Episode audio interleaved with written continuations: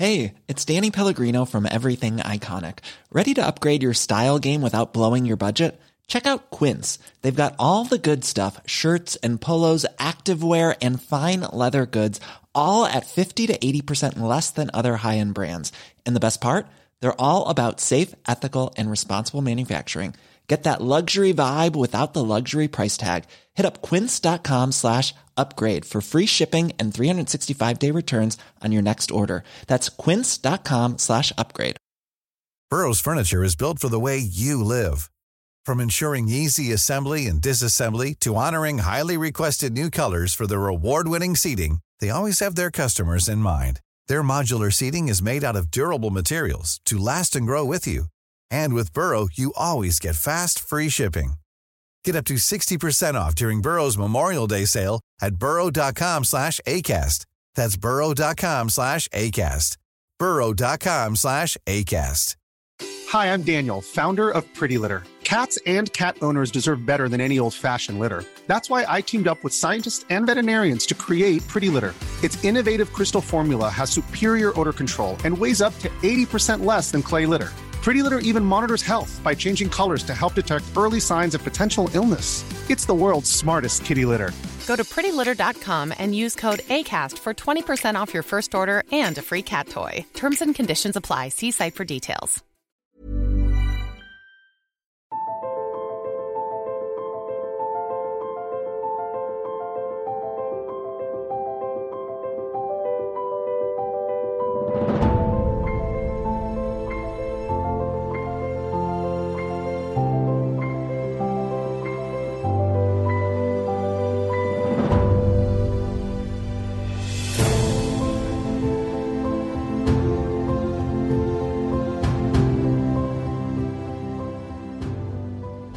به 19 همین اپیزود پادکست میم خوش اومدی.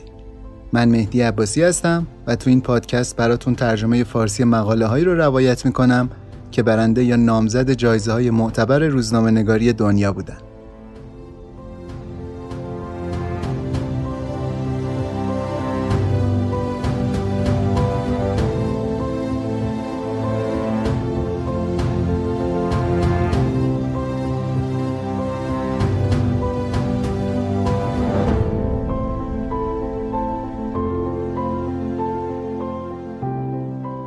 تو این اپیزود قسمت دوم مقاله رها شده رو میشنوین که سال 1991 تو روزنامه سن پترزبورگ تایم منتشر شده و جایزه پولیتسر بهترین نوشته بلند رو برده.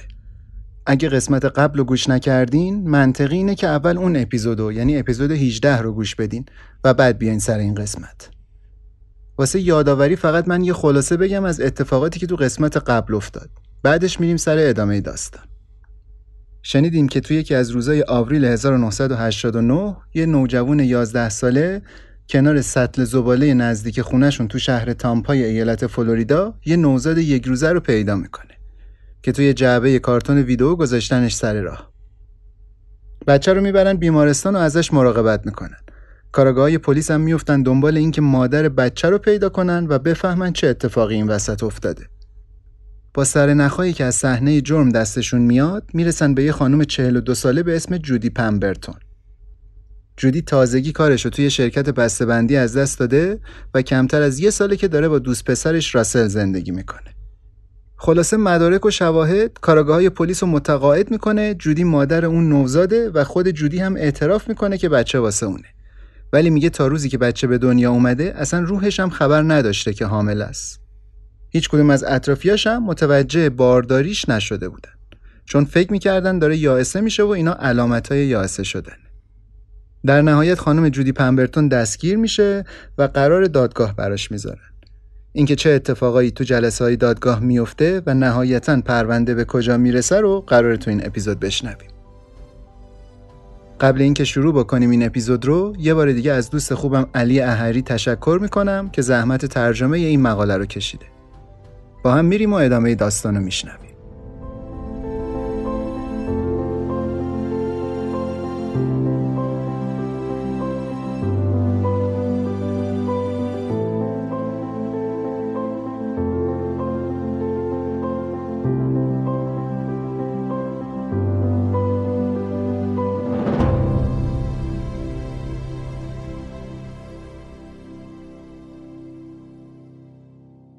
14 آگوست اولین روز دادگاه بود.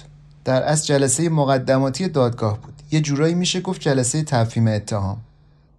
جودی متهم بود به رها کردن بچه. یه جرم درجه سه که با اینکه اتهام سنگینیه ولی سبکترین درجه جرم بین 6 تا سطح جنایی حساب میشه. خوشبختانه بچه زنده مونده بود. اگه مرده بود ممکن بود جودی حتی با اتهام قتل هم روبرو بشه. یکی از وکیلای جودی اسمش بود برایان دونرلی. معاون دفتر وکلای تسخیری بود. سابقه زیادی داشت تو پرونده های قتل. تو دوتا پرونده دیگه که اونام بچه هاشون رو سر راه گذاشته بودن جزو تیم حقوقی بود.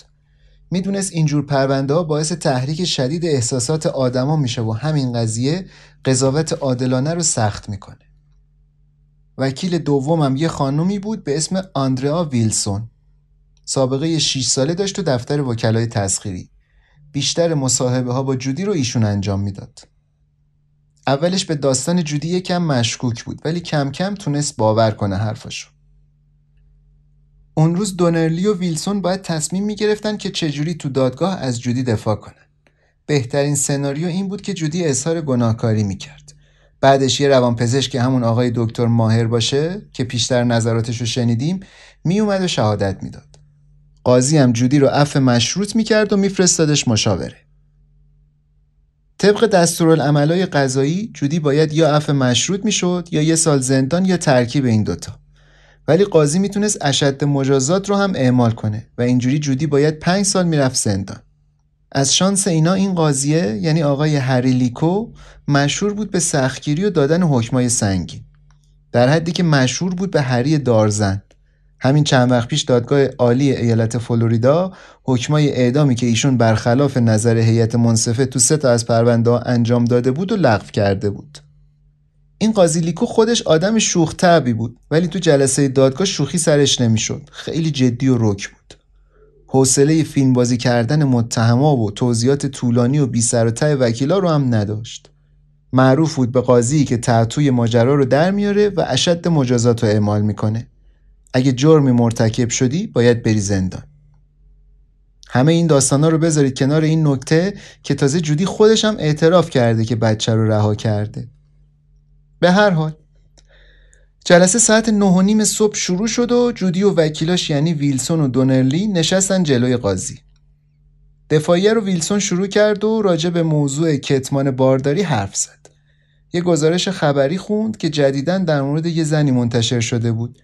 که با شوهرش میرن شهربازی دیزنیلند یهو زنه کمردرد می‌گیره اونجا میبرنش کلینیک و همونجا یه بچه یه حدودا سه کیلویی به دنیا میاره. بعدش هم گفت روانپزشک جودی یعنی دکتر ماهر می‌تونه در مورد اینکه این قضیه چطوری اتفاق افتاده خیلی بهتر توضیح بده. وکیلای جودی در اصل می‌خواستن قبل از جلسه اصلی دادگاه یه جورایی با قاضی به توافق برسن. یه بده بستونایی بکنن با هم. ولی قاضی می‌خواست ببینه جودی جرمشو گردن می‌گیره یا نه. نمی‌خواست تو پرونده مذاکره کنه و کنار بیاد. می‌گفت من اگه کسی حرفی داره میشنوم. بعد از مدارک و شنیده ها نتیجه گیری می‌کنم. متهم یا گناهکار یا بیگناه. منم بعد اینکه همه چی رو بررسی کردم تصمیم خودم رو می‌گیرم. این حرفش به این معنی بود که هیچ توافقی قبل از دادگاه در کار نیست. آخر جلسه هم 21 آگوست به عنوان تاریخ دادگاه اصلی تعیین شد.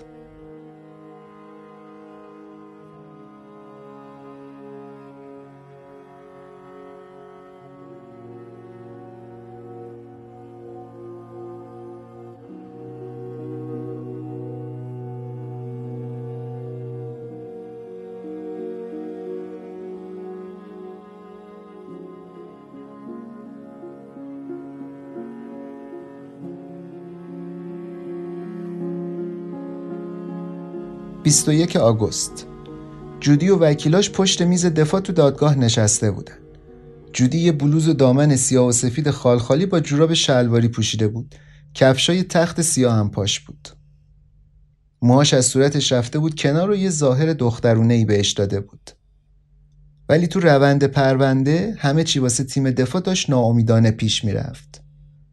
به نظر دونرلی و ویلسون اینا یه گزینه بیشتر نداشتن درخواست اعلام بیگناهی به علت جنون و دیوانگی درخواستای رسمی که لازم بودن بر اساس تشخیص دکتر ماهر پر کرده بودند.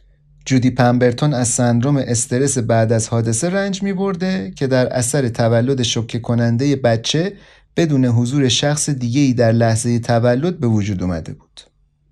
علائم این سندروم هم بود تغییر حالت روحی، از دست دادن حافظه، گیجی، افسردگی و بیخوابی که همه این علائم رو هم جودی داشت.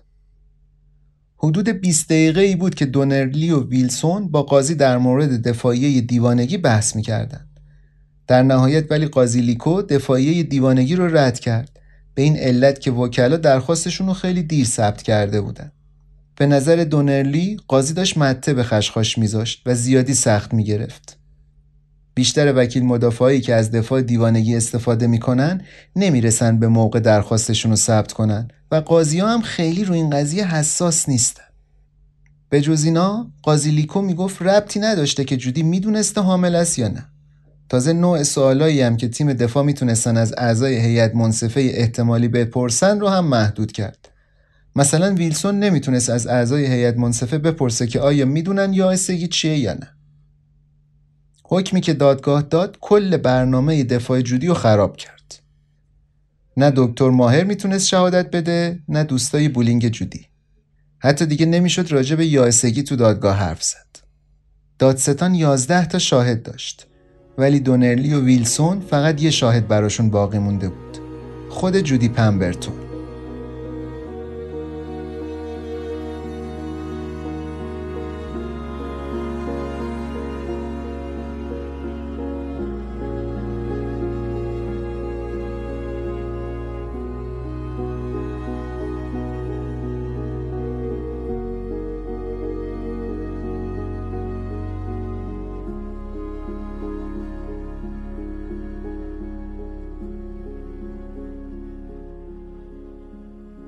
بقیه دادگاه روز بعد برگزار شد یعنی 22 آگوست. جودی روی میز دفاع خم شده بود سرشو بین دستاش گرفته بود یه کپ دستمال کاغذی مچاله شده هم روبروش بود.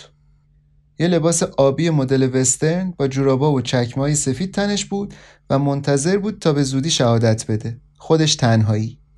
ولی به نظر نمی رسید از پس این کار بر بیاد. بعضی وقتا مثل یه پیرزن بود بعضی وقتا هم شبیه دختر کوچولو. دکتر ماهر قبلش ده تا مسکن براش تجویز کرده بود تا کمکش کنه بخوابه. تأثیر مسکن روش واضح بود. پلکاش افتاده بودن، بدنش سس شده بود و طوری به نظر می رسید که اصلا اونجا نیست. اصلا متوجه نبود چه اتفاقی داره میافته. رفتار عجیب و غریب جودی تو این مدت وکیلاشو نگران کرده بود. یکم قبلتر تو سالن دادگاه جودی یه جا به راسل تکیه داده بود و آروم گفته بود من میافتم زندان. یا از ویلسون پرسیده بود منو امروز می‌برن زندان؟ بعد همینجوری یهویی به قاضی لیکو گفته بود حرومزاده. وکیلاش می‌دونستن اینجور عصبی شدن ها هر نوع امیدی رو واسه جلب همدردی از بین می‌بره. براشون سوال بود که کی قرار شهادت بده جودی مهربون یا جودی متخاصم؟ معاون دادستان ایالتی شاهداشو یکی یکی آورد تو جایگاه. سه تا کاراگاه پلیس همونایی که رو پرونده کار می‌کردن. یعنی دنیس هالبرگ، لری لینگو، آلبرت فراس و بقیه آدمای دفتر کلانتری. خانواده ناروکی هم به نوبت شهادت دادن. رایان 11 ساله که بچه رو پیدا کرده بود، خواهرش ملیسا و مادرشون لیزا. شهادت ها هم همشون کوتاه و عین هم بودن. از پیدا شدن بچه توی جعبه ویدئو زیر یه درخت نزدیک به سطل زباله بگیرین تا دستگیری و اعتراف جودی. و در نهایت اینکه پرستارا اسم بچه رو جک تو جعبه گذاشته بوده. Jack in the box. یکی دیگه از شاهدایی که دادستان احضار کرده بود که علیه جودی شهادت بده وینسنت تایفر بود. کی بود این آقای تایفر؟ همون مدیرعامل سابق جودی تو شرکت بسته‌بندی هالمارک. ولی عملا شهادت تایفر بیشتر به نفع جودی بود تا بر علیهش. مثلا می‌گفت جودی تا روز قبل دنیا اومدن بچه اصلا معلوم نبوده که حامل است. دادخواست دادستان بعد تقریبا دو ساعت تموم شد. قاضی یه تنفس کوتاه اعلام کرد که بعدش نوبت دفاعیات وکیلای جودی بود. دادگاه که تشکیل شد دوباره دونرلی یکی از وکیلای جودی به قاضی گفت اولین شاهدی که ما می‌خوایم بیاریم خود متهمه یعنی خانم جودی پمبرتون نگهبان دست جودی رو گرفت و تا جایگاه شهود باهاش اومد جودی با یه صدایی که خیلی هم مفهوم نبود قسم خورد که حقیقت رو بگه و جز حقیقت چیزی نگه و بعدش هم نشست رو صندلی جایگاه. اولین سوالی که ویلسون ازش پرسید این بود که خودشو معرفی کنه اسمشو بگه. ولی جودی یهو بغزش ترکید. با حقق گفت نمی‌تونم نمی‌تونم. خلاصه چند دقیقه طول کشید که بتونه خودش رو جمع کنه و سوالات ساده و ابتدایی رو جواب بده. آدرسش، سنش و اینکه بچه داره یا نه. بعد ویلسون از جودی خواست که شرح حاملگی اولش رو وقتی 20 سال پیش دخترش رو می‌خواسته به دنیا بیاره تعریف کنه. جودی گفت همه علامت های عرف و رایج رو داشته. گفت صبح حالت تعو داشتم پاهام ورم کرده بود شیکم و سینه هام هم خیلی بزرگ شده بودن. تو کل مدت حاملگیم تقریبا مریض بودم. زیر پوستم آب اومده بود در حدی که مجبور بودم قرص کلسترول و جذب کننده آب بخورم. ویلسون پرسید چقدر طول کشید تا بچه دنیا بیاد؟ گفت حدود 24 ساعت. پرسید دقیقا متوجه شدی که بچه داره به دنیا میاد؟ جودی گفت آره کاملا. بعد ویلسون راجع به وقتی که جودی و راسل اولین بار همو دیدن پرسید. جودی گفت دقیقا یادم میاد. توی بولینگ بودیم و راسل یه شلوار پارچه‌ای و سویشرت سیاه پوشیده بود. منم با همون نگاه اول عاشقش شدم. می‌دونستم این همون آدمیه که می‌خواستم. ویلسون سعی کرد اینو جا بندازه که جودی و راسل یه رابطه مستحکم و عاشقانه با هم داشتن و جودی هم فکر می‌کرده که یائسه شده. بعدش هم توضیح داد که جودی تست حاملگی از مغازه خریده و ازش استفاده کرده. به جودی گفت البته ما همه الان می‌دونیم که تو بعدن حامله شدی. آیا حس کردی که حامله شدی؟ جواب داد نه. من اصلا به اندازه کافی شکم نیاوردم. پرسید وزنت زیاد شد؟ گفت آره یه مقدار. ولی من اون موقع یکم زیادی غذا میخوردم. شوهر قبلیم خیلی مخالف اضافه وزن بود. تناسب اندام واسش زیادی مهم بود. ولی رابطمون با راسل فرق می‌کرد. منظورم این خودش لاغر نیست براشم اصلا مهم نیست که لاغر نیست. همه توی دادگاه زدن زیر خنده. راسل سرخ شد و سرش آورد پایین و خودشم خندش گرفت. این تنها لحظه شاد و دلپذیر دادگاه بود ویلسون سوالاشو طوری می‌پرسید که اعضای هیئت منصفه بتونن تفاوت علامتهای دوتا بارداری رو با هم مقایسه کنن. جودی می‌گفت تو بارداری اول حرکت جنین رو داخل رحمش احساس می‌کرده. حتی گاهی بچه اولش انقدر لگت می‌زده که دنده راستش حسابی درد گرفته بوده. ولی تو بارداری دومش هیچ حرکتی رو متوجه نمی‌شده. ویلسون پرسید به دنیا آوردن بچه رو یادته؟ جواب داد یکم یادمه. یه مقدار درد داشتم ولی وقتی اومد بیرون دیدم یه بچه واقعی اونجاست یهویی یه بچه از من اومده بود بیرون به هم وصل بود تا جایی که می‌تونستم تمیزش کردم بند نافش رو بستم و پیچیدمش توی حوله وقتی داشتی این کارا رو می‌کردی توی چه فکری بودی؟ نمی‌دونم فکر نمی‌کنم به چیز خاصی فکر می‌کردم به نظرم فقط داشتم از روی غریزه رفتار می‌کردم. بعد اینکه تمیزش کردی و توی حول پیچیدیش چیکار کردی؟ از اونجا به بعدم نمی‌دونم. خیلی برام مبهمه. جودی چطور ممکنه که تو حامله بودی و خودت ازش خبر نداشتی؟ نمی‌دونم. هیچ ایده ای ندارم. یه حالتی مثل رویا دارن واسم. به نظر واقعی نمیاد. یکی رو تو این رویاها می‌بینم ولی مطمئن نیستم که اون آدم من باشم.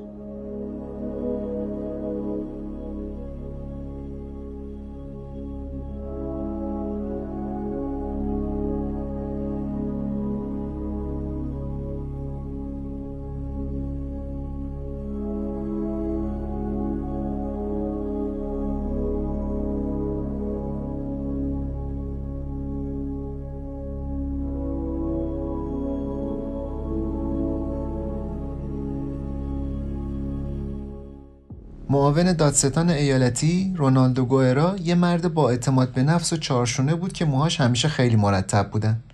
قبل اینکه بازجویی جودی پمبرتون رو شروع کنه جعبه ویدیو رو که جز مدارک دادگاه بود انقدر نزدیک جایگاه شهود گذاشت که تمرکز جودی به هم خورد. گوئرا جودی رو درباره جزئیات زایمانش و شهادت قبلیش که گفته بود چیز زیادی از اون روز یادش نمیاد حسابی بازخواست کرد. گفت شما بچه رو به دنیا آوردین بند نافش رو بریدین بعدم بچه و خودتون رو تمیز کردین. اون موقع با بچه چیکار کردین؟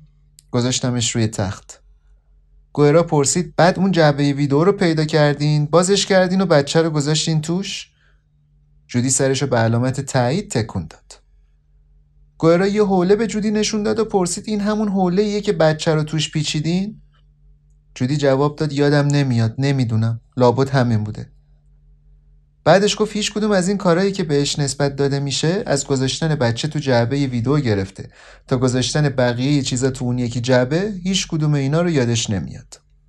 ولی گوهرا هنوز مثل بازجوها سوالای خودش رو می‌پرسید. بعد از اینکه بچه رو تو جعبه ویدیو گذاشتین و اون یکی جعبه آشغال رو هم برداشتین دنبال سویچ ماشینتون گشتین. درسته؟ نمی‌دونم. یادتون نمیاد؟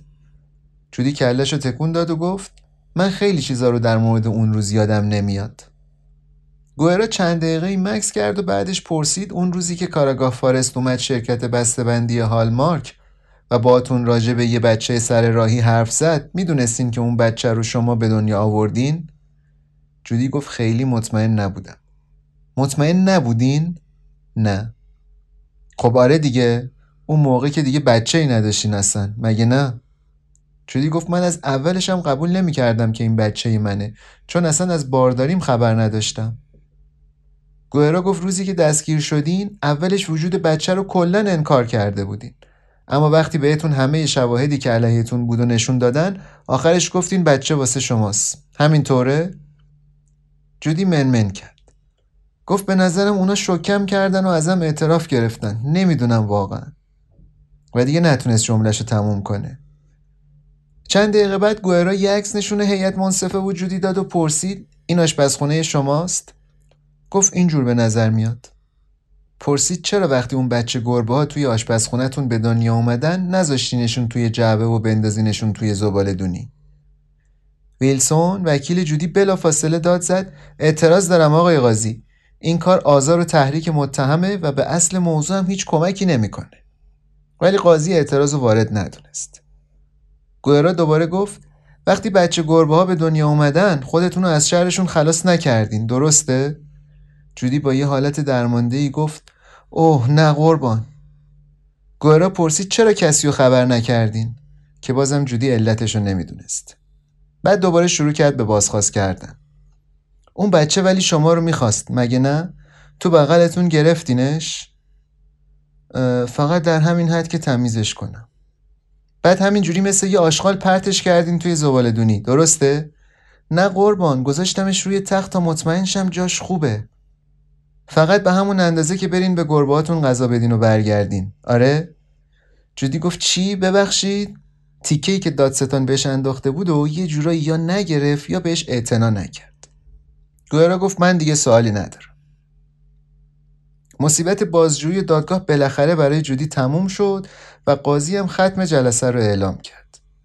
ولی جودی چند دقیقه همونجا نشست و بدون اینکه هیچکس حتی قاضی متوجه بشه دستش رو دراز کرد و جعبه ویدیو رو با انگشتاش نوازش کرد.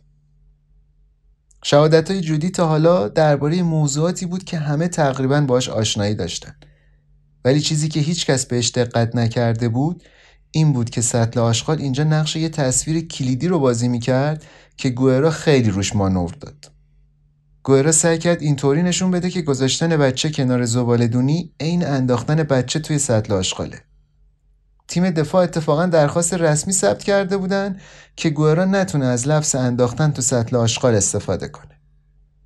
ولی هر دو طرف حواسشون نبود که سطل آشغال جزو صحنه جرم نبوده و کاراگاه ها اصلا اولش هیچ ارتباطی بین بچه و سطل آشغال پیدا نکرده بودن. بعد جلسه دادگاه خبرنگارا توی راهرو منتظر بودن. جودی عصبانی اومد بیرون و رفت توی اتاق کناری. از گوهرا متنفر بود. از قاضی هم متنفر بود. داد زد چرا نمی‌ذارن من چیزی که میخوامو بگم؟ حالا که اینجوریه میرم و همه چی رو به اون خبرنگارای اون بیرون میگم. وکیلای جودی دیدن مصاحبه با خبرنگارا تو این شرایط بدترین اتفاقیه که می‌تونه واسه پروندهش بیفته. با هر زحمتی که بود بالاخره تونستن آرومش کنن و بفرستنش خونه. ولی چیزی از عصبانیت جودی کم نشده بود هنوز. توی روزنامه ها و رادیو تلویزیون حتی همون روز توی دادگاه همه بچه رو به اسم جک توی جعبه صدا می زدن. همون اسمی که پرستارا رو بچه گذاشته بودن. ولی اون روز بعد از ظهر جودی به تلویزیون زنگ زد و گفت دیگه به بچه من نگید جک توی جعبه. اسمش این نیست. اسمش راستیه.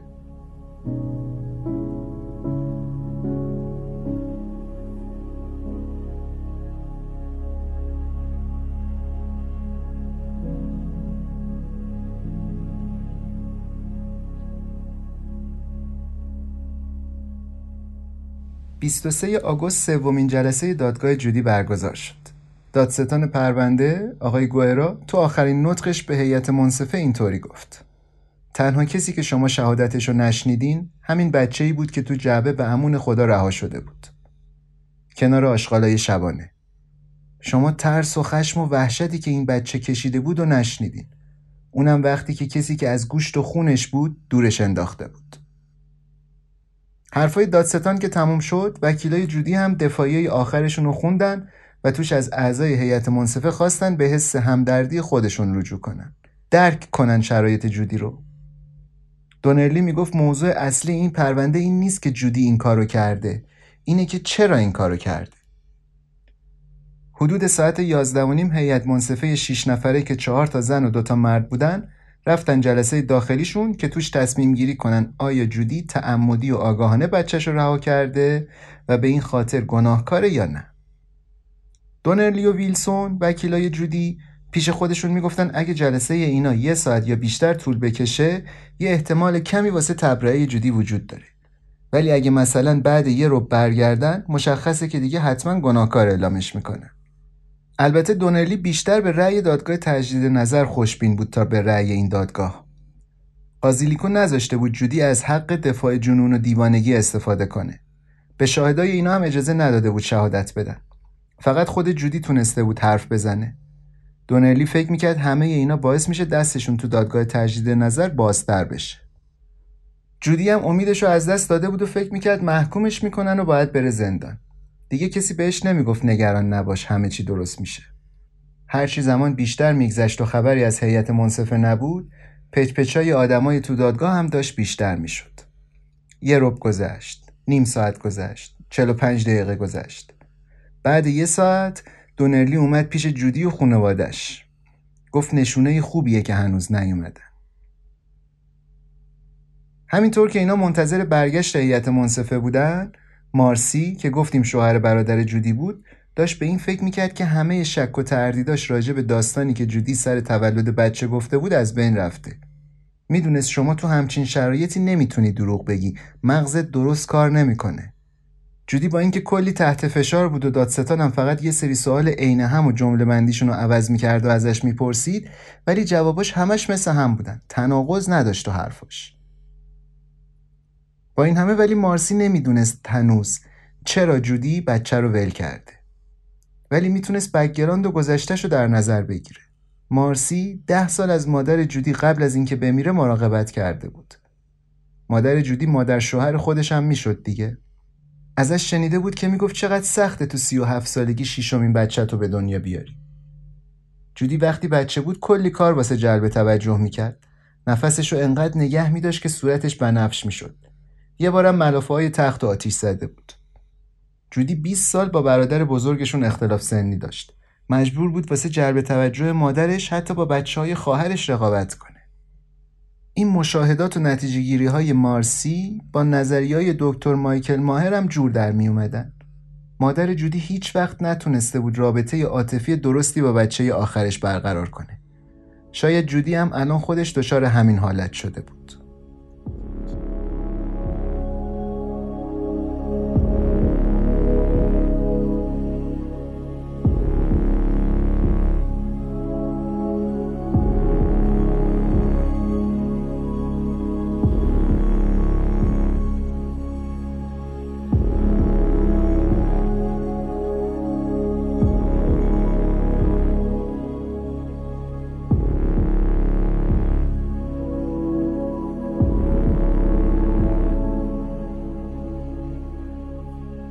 یک ساعت و 20 دقیقه بعد اعضای هیئت منصفه برگشتن به دادگاه.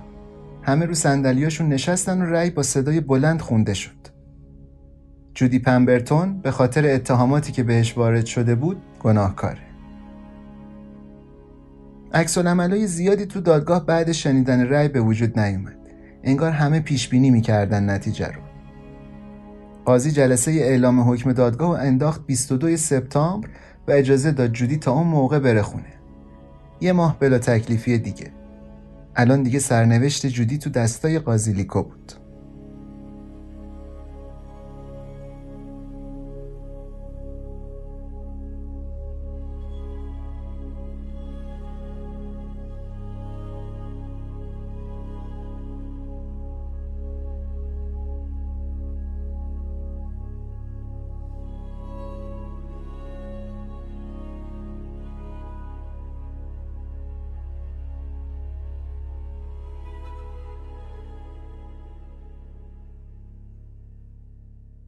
یک ماه گذشت و 22 سپتامبر رسید. روز اعلام حکم.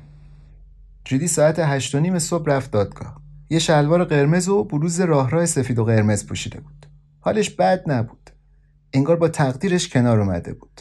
با دوستاش شوخی می‌کرد و می‌گفت صبحونه امروزش احتمالا آخرین وعده غذای خوبیه که خورده. ولی حال راسل گرفته بود. روی صندلی ته سالن تنها نشسته بود دستاشم گذاشته بود رو پیشونیش. جودی رفت پیشش. راسل هم بغلش کرد و پشتش رو نوازش کرد. چند دقیقه بعد جودی رفت پیش امه دانکان و بهش گفت راسل داره داغون میشه داره از هم میپاشه. ولی وقتی امه دانکان خواست بره پیش راسل جلوش رو گرفت و گفت بذار تنها باشه. واقعا می‌خواد تنها باشه. تو این مدت خیلی قوی بوده. بهش گفتم خودتو بریز بیرون. من به اندازه کافی داغون شدم. الان نوبت توه. به جودی خبر رسیده بود تحقیقات قبل دادگاه دادستانی پیشنهاد 18 ماه زندان براش داده بود. شانس خیلی کمی هم بود که قاضی لیکو حکم سبکتری واسش ببره. جودی می‌گفت دلم نمی‌خواد برم زندان. می‌خوام پیش راستی بمونم. می‌گفت بچه به مامانش نیاز داره منم به اون. از اون طرف امه دانکان و شوهرش ریموند الان دیگه مطمئن شده بودن هزانت موقت راستی رو میدن به اینا. امه دانکان یه اتاق تو خونشون آماده کرده بود واسه بچه وسایل و اینا هم گذاشته بود. خود جودی و راسل هم یه چیزایی واسش خریده بودن. راسل چند تا عکس هم ازش چاپ کرده بود و همش این ور اونور نشونشون می‌داد به بقیه. یه دونش یه عکس بامزه‌ای بود که راستی ناز خوابیده بود رو شونه جودی. A lot can happen in the next three years. Like a chatbot may be your new best friend. But what won't change? Needing health insurance. United Healthcare Tri Term Medical Plans are available for these changing times. Underwritten by Golden Rule Insurance Company, they offer budget friendly, flexible coverage for people who are in between jobs or missed open enrollment. The plans last nearly three years in some states, with access to a nationwide network of doctors and hospitals. So, for whatever tomorrow brings, United Healthcare Tri Term Medical Plans may be for you. Learn more at uh1.com. Burrow is a furniture company known for timeless design and thoughtful construction, and free shipping and that extends to their outdoor collection. Their outdoor furniture is built to withstand the elements, featuring rust-proof stainless steel hardware, weather-ready teak, and quick-dry foam cushions. For Memorial Day, get 15% off your Burrow purchase at burrow.com slash ACAST and up to 25% off outdoor. That's up to 25% off outdoor furniture at burrow.com slash ACAST. چند لحظه قبل اینکه نوبت پرونده جودی بشه و بره واسه جلسه آخر و صدور حکم جودی و راسل همو تو راه رو بغل کردن و آروم یه چیزایی به هم گفتن نوبت پرونده جودی که شد همه خبرنگارا و دوربینای عکاسی و فیلم برداریشون جودی رو دوره کردن و باهاش رفتن تو جلسه دادگاه. جودی می‌گفت چقدر از همه اینا و دوربیناشون بدم میاد.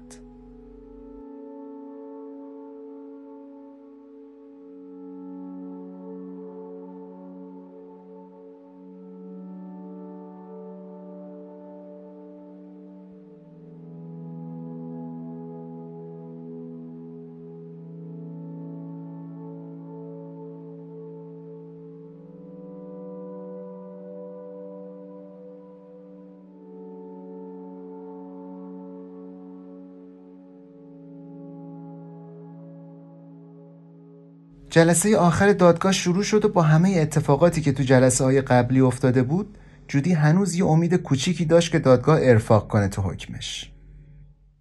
تو دادگاه های آمریکا گویا این شکلیه که معمولا تو جلسه آخر که قاضی می‌خواد حکم اعلام کنه می‌ذارن شاهدایی که تو طول جلسه های قبلی اجازه ندادن بهشون که شهادت بدن تو این جلسه آخر بیان و شهادتشون رو بگن. رو همین حساب این بار دکتر ماهر همون روانشناسه که گفتیم هم جودی و هم زنای دیگه ای که بچه هاشون رها کرده بودن ماینه کرده بود ارزیابیشون کرده بود تونست بیاد و حرف بزنه. به محض اینکه دکتر ماهر صحبتاشو با صدای بلند و یه قطعیت و اعتماد به نفس خاصی شروع کرد کل دادگاه یهو ساکت شد. همه توجهات جلب شده بود به حرفای دکتر. ماهر داشت توضیح می‌داد چطور بعضی از زنها توی شرایط خیلی خاص و غیر معمول دوره بارداریشون رو بدون اینکه نسبت بهش خداگاه باشن میگذرونن. قاضی لیکو با اینکه تردید داشت نسبت به این فرضیه ولی کنجکاو هم شده بود. این اختلاف نظری که قاضی و دکتر داشتن باعث شده بود دو تا نگاه متفاوت نسبت به این جرم رها کردن بچه شکل بگیره. اتفاقا یه سری دیالوگ جذابم بین اینا رد و بدل شد تو دادگاه. دکتر ماهر می‌گفت خیلی پیش میاد زنایی که بارداری ناآگاهانه دارن گاهی خونریزی واژنی داشته باشن یا یه علائمی شبیه پریود ببینن تو دوره بارداریشون. جودی پمبرتون با اینکه هیچ کدوم از این نشونه ها رو نداشته ولی چون چهل و دو ساله بوده فکر می‌کرده یائسه شده. همه این اتفاقا باعث شده جودی یه وضع حمل به شدت سخت و ویران کننده رو تجربه کنه. تصور کنین یه زن از همه جا بیخبر دچار دلدرد شدید میشه فکر می‌کنه دوباره پریود شده میره حموم و یهویی بچه ازش میاد بیرون. اینکه این خانم هیچ آگاهی از بارداریش تا لحظه به دنیا اومدن بچه نداشته و وضع حملش رو تبدیل می‌کنه به یه شوک روحی بسیار شدید و در موقعیتی قرارش میده که از لحاظ تکنیکی و علمی بهش میگن dissociative reaction. ترجمهش بخوایم بکنیم میشه واکنش گسستی. یه چیزی شبیه روان پریشی ولی دقیقا عین اون نیست. یه نوع عکس عمله که آدما معمولا مواقعی که تجربیات شبه مرگ دارن احساسش می‌کنن. احساس می‌کنن روح از بدنشون خارج شده و دارن به اتفاقات جلوی چشمشون از دید یه ناظر بیرونی نگاه می‌کنن. به هر حال اینجا قازیلیکو پرسید امکانش هست این از دست دادن حافظه یا به قول شما واکنش گسستی انتخابی باشه؟ یعنی شما یه چیزایی رو یادت بیاد یه چیزای دیگه ای رو نه. دکتر ماهر گفت بله. یه واکنش گسستی عنصر فراموشی رو هم داره با خودش. ولی از اون مهمتر یه جور گیجی و سردرگمی و حیرته که در رابطه با اتفاقاتی که میفته به وجود میاد. قازیلیکو این حرفا رو که شنید گفت خب دارم سعی می‌کنم بفهمم. شما میگی خانم پمبرتون یادش نمیاد بچه به دنیا آورده یا اینکه بچه رو گذاشته کنار سطل زباله. ولی یادش میاد که رفته مغازه و خرید کرده. و بعد که یه هفته میگذره حتی یادش میاد که بچه رو خودش به دنیا آورده این چیزا واسه شما منطقیه؟ دکتر گفت بله و می‌تونم اینطور توضیحش بدم که گذشت زمان شرایط رو به نحوی تغییر داده که خانم پمبرتون رو مجبور کرده این واقعیت رو بپذیره که اتفاقاتی که افتاده رویا و خیال نبوده و باعث شده آگاهی درونیش رشد رو تحول پیدا کنه و در نهایت به این نتیجه برسه که وجود بچه‌ای که به دنیاش آورده رو قبول کنه. قاضی پرسید دقیقا این اتفاق کی افتاده؟ کی به این نتیجه رسیده؟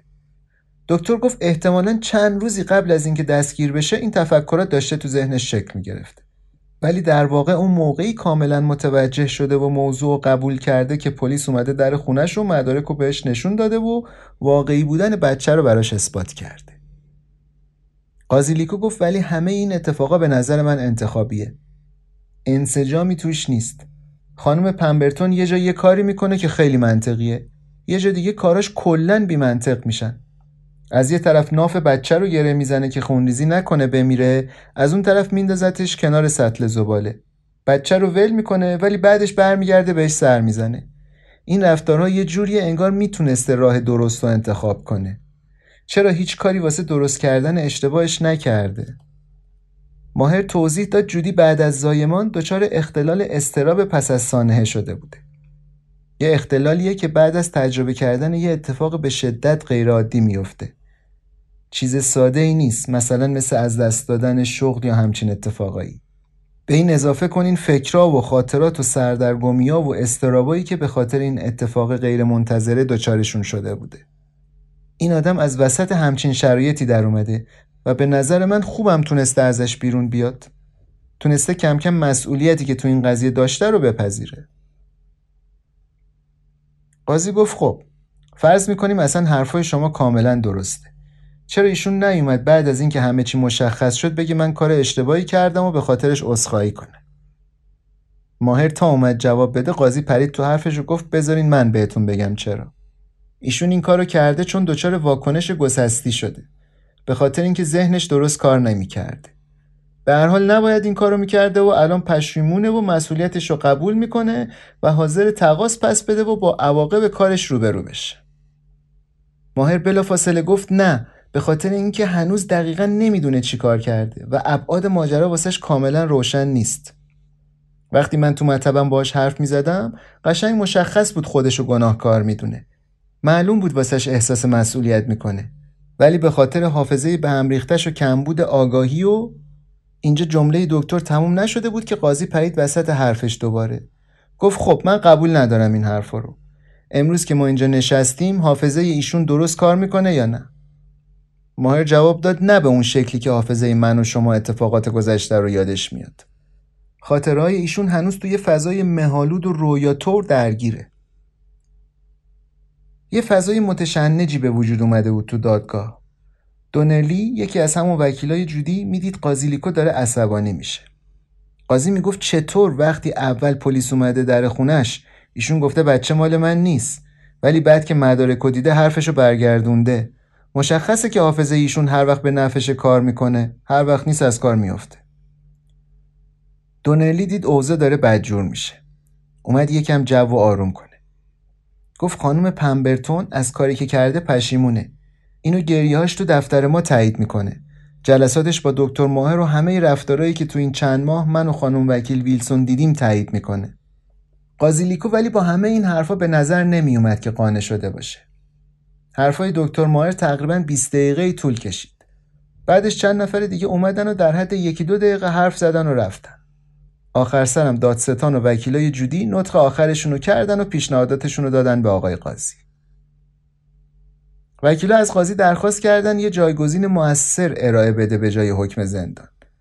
می‌گفتن زندگی جودی با زندان رفتن خراب میشه و هیچ کمکی هم به هیچ کس نمی‌کنه. به علاوه اگه جودی بره زندان بالاخره بعد چند سال آزاد میشه و تا اون موقع راسل احتمالا هزانت بچه رو گرفته. این یعنی بچه دوباره میاد زیر دست جودی. اونم بدون اینکه جودی تو این مدت آموزش دیده باشه و از نظر ذهنی و روانی آماده نگهداری از بچه باشه. خلاصه استدلالای مختلفی می‌کردن که زندان مشکلی از کسی حل نمی‌کنه. بعد اینکه همه حرفاشونو زدن کل دادگاه چند دقیقه ساکت شد. جودی خیره شده بود کف زمین و قاضی لیکو شروع کرد به حرف زدن. صحبت و استدلالای دکتر ماهر کاملا عالی و حرفه‌ای بود. ولی من حتی یک لحظه هم باور نمی کنم که خانم پمبرتون از بارداریش بیخبر بوده. و حتی یک لحظه هم باور نمی کنم که نمی‌دونسته داره چه کار می‌کنه. بدون تردید ایشون از کاری که می‌کرده آگاه بوده. و یه عمل کاملا حساب شده رو در خونسردی تمام انجام داده. و تنها وقتی که با شواهد و مدارک دقیق و قطعی مواجه شده اعتراف کرده که بچه برای اونه. گاهی یه شرایط و عواملی هست که من رو مجاب می‌کنه فراتر از خطوط تعیین شده در قانون عمل کنم. مثل طبیعت جرم، فشارهای احساسی تو سنین نوجوانی و اینطور چیزا. با در نظر گرفتن همه این مسائل ولی من به این نتیجه رسیدم که باید بالاترین مجازات رو برای ایشون در نظر بگیرم. تو تمام طول دادگاه من نتونستم کوچکترین همدردی با کسی بکنم که بیشتر به فکر بچه گربه هاشه تا به فکر بچه خودش. من خانم پمبرتون رو محکوم می‌کنم به پنج سال حبس در زندان ایالتی فلوریدا. راسل این جمله رو که شنید نتونست تحمل کنه نشستن تو دادگاهو. رفت بیرون. وکیلای جودی، دونرلی و ویلسون درخواست کردن معرفی جودی به زندان یه هفته بیفته عقب تا بتونه تو جلسه استماع هزانت راستی شرکت کنه. قاضی لیکو گفت به راسل بگن برگرده تو جلسه. و وقتی برگشت بهش گفت اجازه میده جودی فعلا نره زندان. ولی راسل باید به عنوان یه شهروند تامپا تعهد بده تو این مدت دوست دخترش از شهر بیرون نمیره. راسل هم قبول کرد. و این آخرین اتفاقی بود که تو دادگاه افتاد.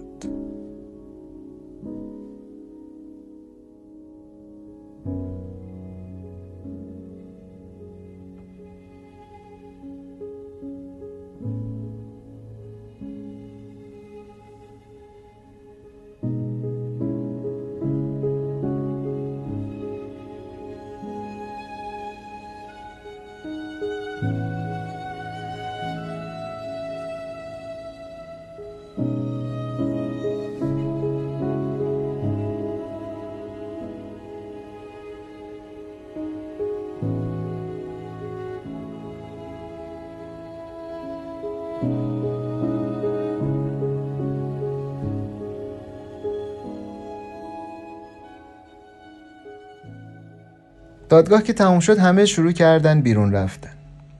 راسل یکی از دوستاشو بغل کرده بود و گریه می‌کرد. جودی ولو شده بود روی نیمکت و سرشو تو دستاش گرفته بود و ناله می‌کرد که من به هیچ زندانی نمیرم. چون اگه برم مطمئن باشین به یه هفته نمی‌کشه که میمیرم. اون لحظه هیچ خبری از جودی آروم و منطقی یه ساعت قبل نبود. به حرف هیچ کدوم از آدمایی که می‌خواستن آرومش کنن گوش نمی‌کرد. ده دقیقه همون جوری رو نیمکت نشسته بود و ناله می‌کرد. آخر سر راسل بغلش کرد و به زور از دادگاه بردش بیرون. وقتی رسیدن تو راه رو دوباره شروع کرد به داد و بیداد کردن. سر راسل داد می‌زد، هلش می‌داد، لج کرده بود راه نمی‌رفت. در حدی که مجبور بودن بکشنش رو زمین که تو اون شرایط نمونه. کل ساختمون رو گذاشته بود رو سرش. حتی یکی از شبکه های تلویزیون از این رفتارش فیلمم گرفت. رفتارش انقدر اذیت کننده شده بود که راسل آخر سر مجبور شد سرش داد بزنه. می‌گفت رفتارت عین بچه ها شده. بس کن دیگه. من تو همه این مدت پیشت بودم. از این به بعدم پیشت میمونم. فقط لطفا کارا رو از اینی که هست سختتر نکن. موقعی که جودی بالاخره حاضر شد راه بره و از ساختمون دادگاه بره بیرون جلوی در وایستاد و با صدایی که شبیه دختر بچه ها بود با بغز گفت قاضی گفت من می‌دونستم که دارم چیکار می‌کنم. ولی به خدا قسم می‌خورم نمی‌دونستم.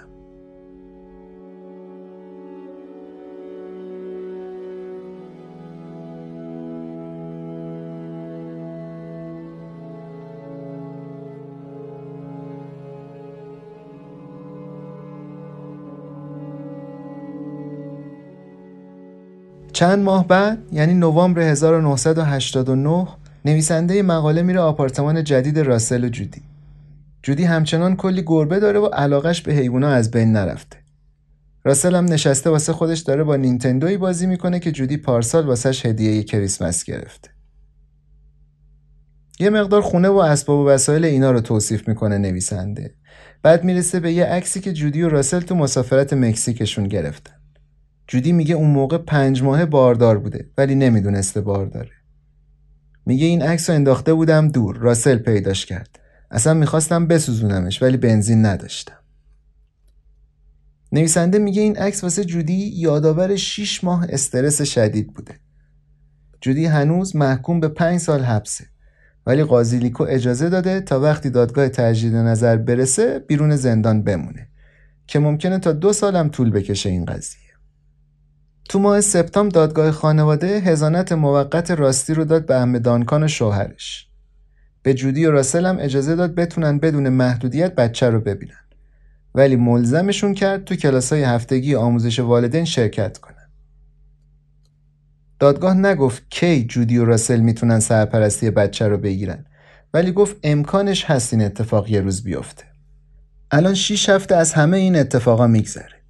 جودی و راسل دارن سعی می‌کنن با زندگیشون کنار بیان. راسل هنوز داره تو رستوران کار می‌کنه و جودی هم یه شغل نصف وقت با حقوق حداقلی پیدا کرده. اینا هیچ وقت پول زیادی نداشتن. ولی این پروسه طولانی دادگاه و چند ماه کار نکردن جودی دیگه خیلی حسابای پس اندازشون رو خالی کرده. قسطاشون عقب افتاده و چون بیمه درمانی هم ندارن دادن هزینه های جلسه های تراپی و پزشکی که جودی باید بره هم براشون سخت شده. خانواده جودی البته به جز زن برادرش مارسی هنوز باش قطع رابطه هستن. جودی میگه خانوادم نتونستن بفهمن واسه چی این کارو کردم من. خودم هم نتونستم بفهمم. خانواده من اینجوری هن دیگه. منم تنها کاری که یاد گرفتم بکنم اینه که ازشون دوری کنم. نویسنده میگه وسط حرفامون با جودی دیدم یهویی مضطرب و نگران شد. انگار می‌دونست هر مکالمه ای راجع به وسایل و عکسا و خاطرات گذشته سریع تبدیل میشه به حرف زدن راجع به رها کردن بچه.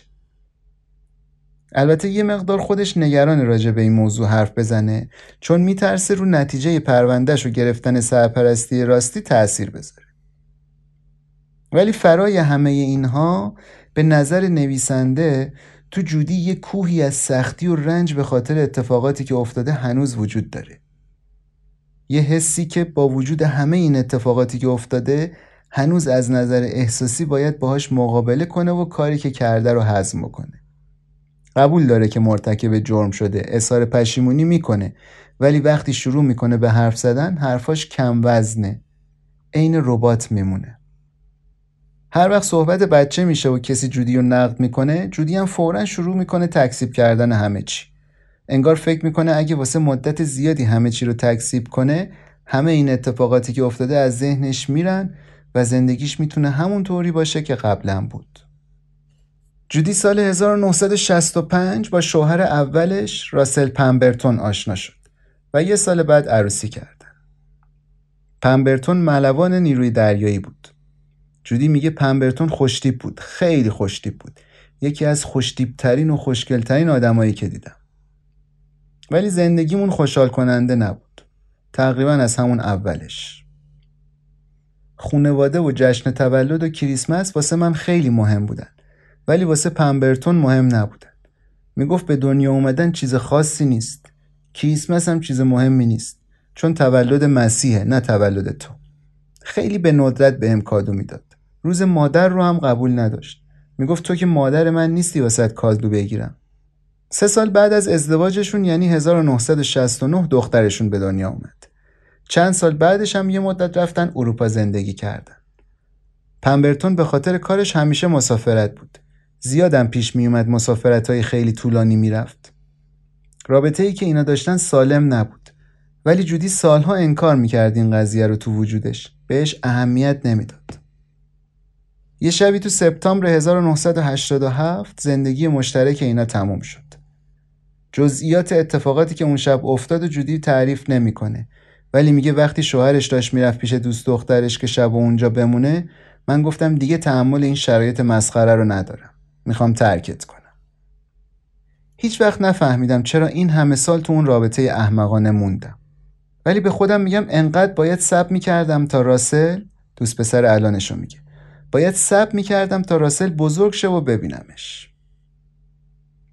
میگن خدا واسه هر کسی یه برنامه ای داره و وقتش که برسه بهش اون چیزی رو که می‌خواد میده. تقدیر منم دیدن راسل بعد از این همه سال بود. نویسنده میگه جودی که جلوم نشسته بود یه زن 43 ساله معمولی بود شبیه همه آدمای دیگه ای که هر روز می‌بینم. جا افتاده و منطقی. ولی همین آدم شیش ماه پیش بچهش رو ول کرده بود دم یه سطل زباله. راجع به این قضیه سردرگم بود. اخم کرده بود و رفته بود تو خودش. انگار داره به این فکر می‌کنه که بفهمه چرا یه جودی دیگه که خودش نمیشناستش این کارو با بچهش کرده. هنوز میگه چیزای خیلی کمی از اون روزه به دنیا آوردن بچه یادشه. وقتی ازش می‌پرسم چرا بچه رو تمیز کردی بند نافشو بریدی بد ولش کردی که احتمالا بمیره آروم سرشو تکون میده و میگه واقعا نمی‌دونم. احتمالا یه بخشی از وجودم بوده که نمی‌خواسته من این کارو بکنم. احساس می‌کنم تو اون لحظه تو اون زمان شاید دو تا جودی وجود داشته. عین کارتونا که نشون میده یه فرشته روی این شونت یه شیطون رو اون یکی. شاید این قسمت بد وجودم به گفته که این کارو بکنم. اما تو این داستان عجیب ترین بخش ماجرا که نمیشه درست فهمیدش اینه که جودی بچه مردی رو رها کرده که بهترین آدمی بوده که تو زندگیش داشته. کسی که باهاش داشته با خوبی زندگی می‌کرده و قرار بوده به همین زودی هم با هم ازدواج کنه.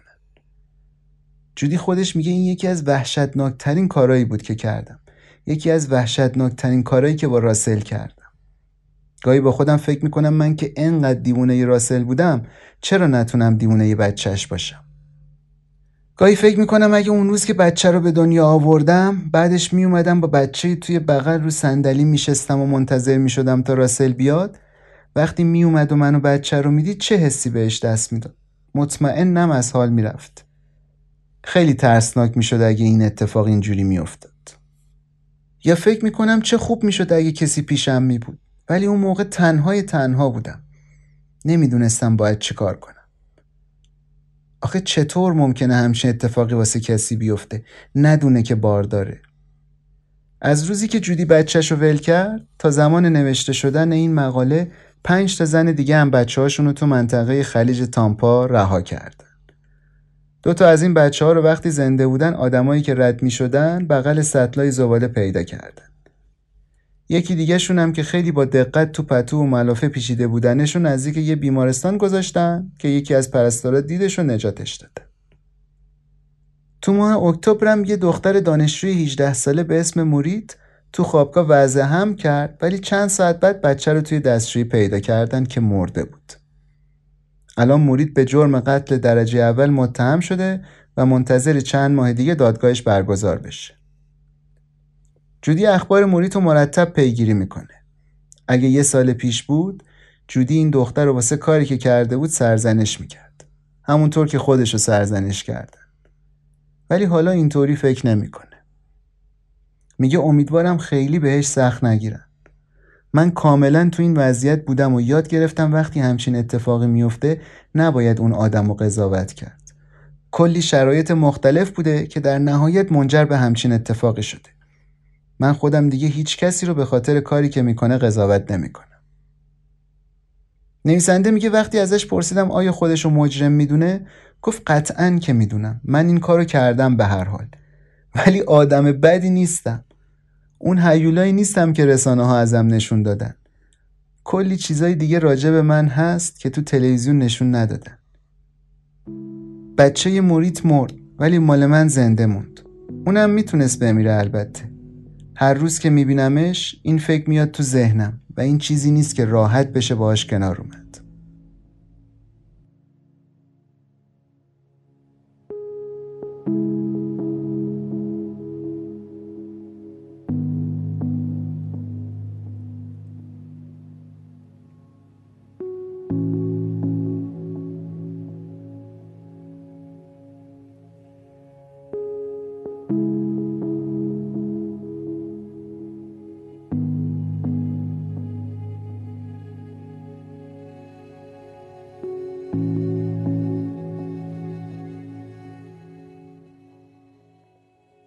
ساعت نزدیک هفت شبه.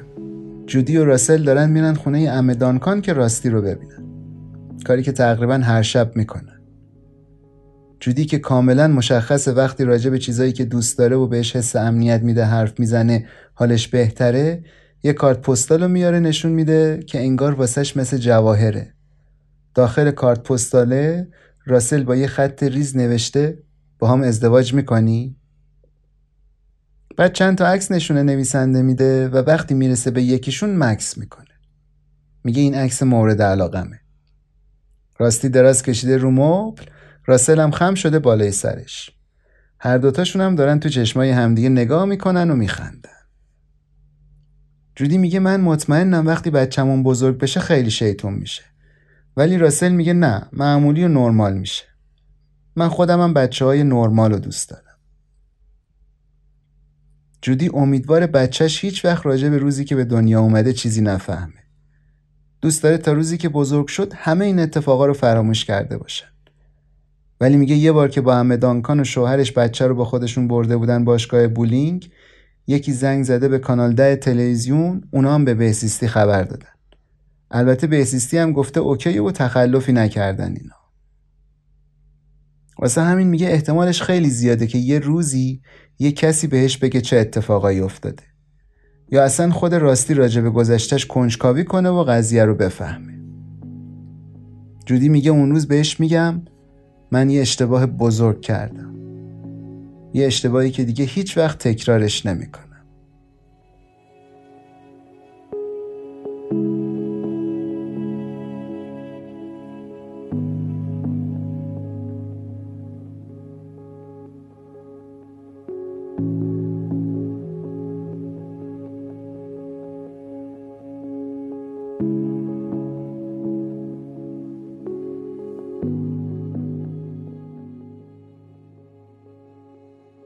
روز 6 ژانویه 1990 جودی پمبرتون و راسل هیز توی کلیسای کوچیک با هم رسما عروسی کردن. مهموناشون هم فقط چهار نفر بودن. دوست راسل، ام دانکان و شوهرش و پسرشون راسل ریموند هیز یا همون راستی کوچولو.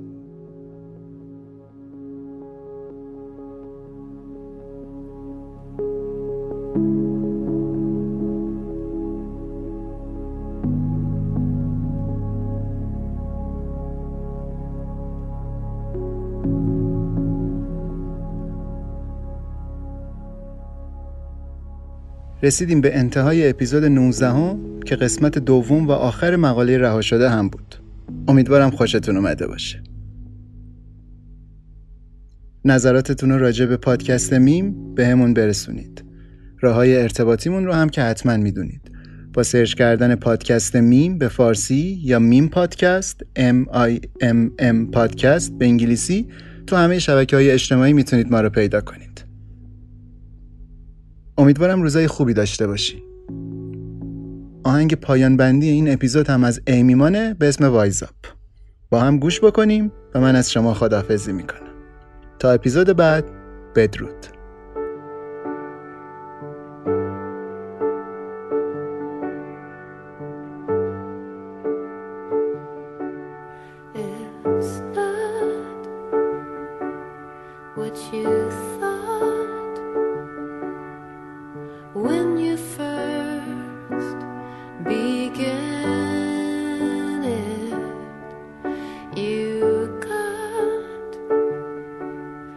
you.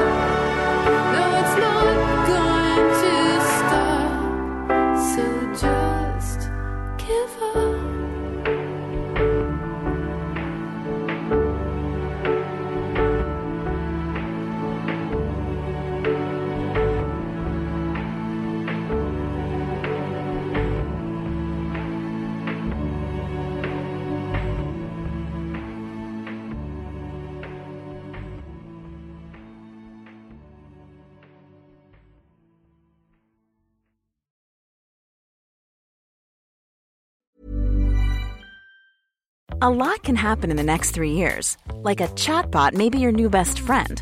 But what won't change? Needing health insurance. United Healthcare Tri Term Medical Plans are available for these changing times. Underwritten by Golden Rule Insurance Company, they offer budget friendly, flexible coverage for people who are in between jobs or missed open enrollment. The plans last nearly three years in some states, with access to a nationwide network of doctors and hospitals. So, for whatever tomorrow brings, United Healthcare Tri Term Medical Plans may be for you. Learn more at uh1.com. Hey, it's Danny Pellegrino from Everything Iconic. Ready to upgrade your style game without blowing your budget? Check out Quince. They've got all the good stuff shirts and polos, activewear, and fine leather goods, all at 50 to 80% less than other high end brands. And the best part? They're all about safe, ethical, and responsible manufacturing. Get that luxury vibe without the luxury price tag. Hit up quince.com slash upgrade for free shipping and 365 day returns on your next order. That's quince.com slash upgrade.